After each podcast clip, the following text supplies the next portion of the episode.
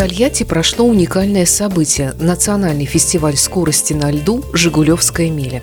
Наш коллега-мотопутешественник Олег Капкаев принял участие в соревнованиях и взял несколько интервью с места событий. Вы слушаете Моторадио, с вами Олег Капкаев. С поверхности реки Волга, Жигулевское море беседуем с Михаилом Любимовым, который на своем чудо-мотоцикле установил все-таки рекорд на Жигулевской мили, том самом фестивале скорости, который проходит сейчас в городе Тольятти. Михаил, расскажи вот э, самое главное, зачем этот рекорд? Насколько он тяжело дался и что происходило на мероприятии? Э, рекорд очень тяжело дался, потому что, ну, на самом деле условия, как бы, конечно, не очень, я вам скажу. Вот, и было очень страшно. Было очень страшно, но здесь надо было как бы Просто не бояться, открывать крышку газа до конца до упора и ехать вперед. А что условия были не очень? Какие условия были не очень? Ну, качество льда не очень. Бывает ровный лед, а бывает кривой. Ну, объясни вот радиослушателям, что значит кривой лед? Что происходит на скорости за 200 километров на кривом льде?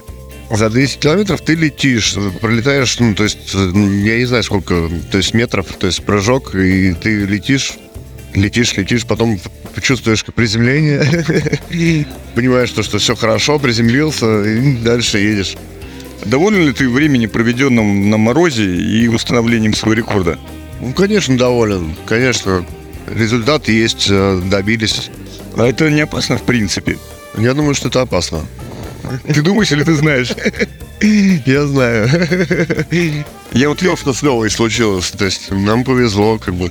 Мы не улетели, ничего.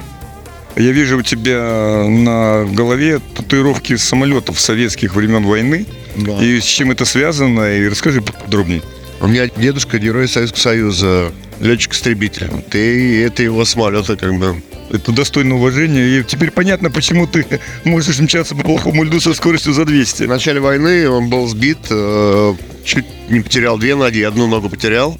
Вот, и продолжил как бы свой боевой путь. Ну, легендарный человек. 55 ранений у него было. Все-таки, как приближаясь к 250, что ты чувствуешь, когда ты приближаешься к скорости 200, 250 и понимаешь, что мотоцикл становится уже неконтролируемым?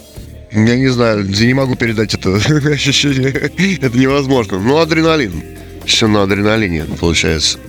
Ну что, пожелаю тебе успехов. Увидимся в Москве. Дерзай побольше адреналина, поменьше травм. Спасибо большое, дорогой.